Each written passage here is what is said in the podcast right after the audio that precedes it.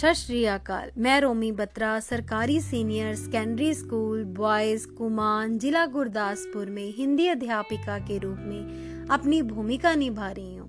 जैसा कि पिछले पाठ में हमने कक्षा 7वीं पाठ 6 राष्ट्र के गौरव प्रतीकों के बारे में बात की थी, आज हम बाकी रहते हुए राष्ट्र प्रतीकों के बारे में बात करेंगे। सबसे पहले है राष्ट्रीय चिन्ह। हमारा राष्ट्रीय चिन्ह है अशोक स्तंभ, जिसके शीर्ष पर 4 सिंह बने हुए हैं जो शक्ति, साहस, आत्मविश्वास के सूचक हैं। इसके ठीक नीचे सम्राट अशोक का वही धर्म चक्र है जो तिरंगे में भी है।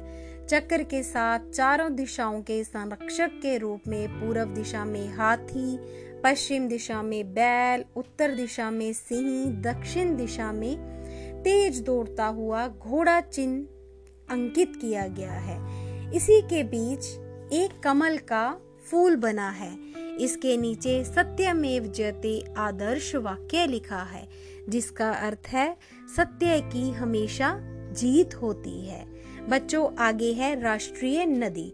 हमारी राष्ट्रीय नदी है गंगा, जो निर्मलता, शुद्धता, पवित्रता के लिए जानी जाती है। राष्ट्रीय पशु। हमारा राष्ट्रीय पशु बाघ है, जो वीरता, दृढ़ता व साहस का प्रतीक माना जाता है। आगे है राष्ट्रीय पक्षी। हमारा राष्ट्रीय पक्षी मोर है, जो अपनी सुंदरता के लिए देशों विदेशों सभी जगह चर्चित है। बच्चों, आगे है राष्ट्रीय वृक्ष। हमारा राष्ट्रीय वृक्ष है बरगद। जी हाँ, बरगद का पेड़। इस वृक्ष की टहनियां अपने तने से लिपट कर उसे और भी मजबूत बना देती हैं। यह वृक्ष हमें अपनी संस्कृति व विरासत से जुड़े रहने का संदेश देता है। आगे है हमारा राष्ट्रीय खेल।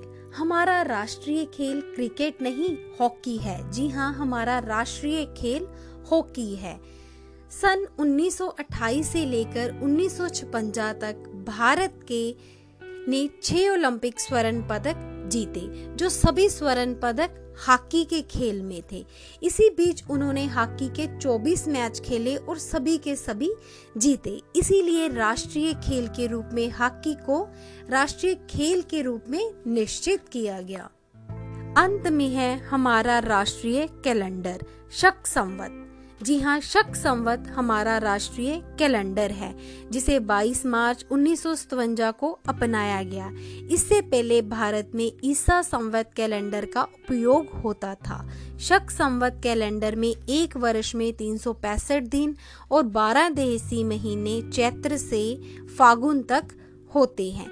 बच्चों, ये सभी हमारे राष्ट्रीय प्रतीक हैं। इन सभी राष्ट्रीय प्रतीकों की रक्षा व सम्मान करने के लिए हमेशा हमें तत्पर रहना चाहिए। यही हमारा परम कर्तव्य है।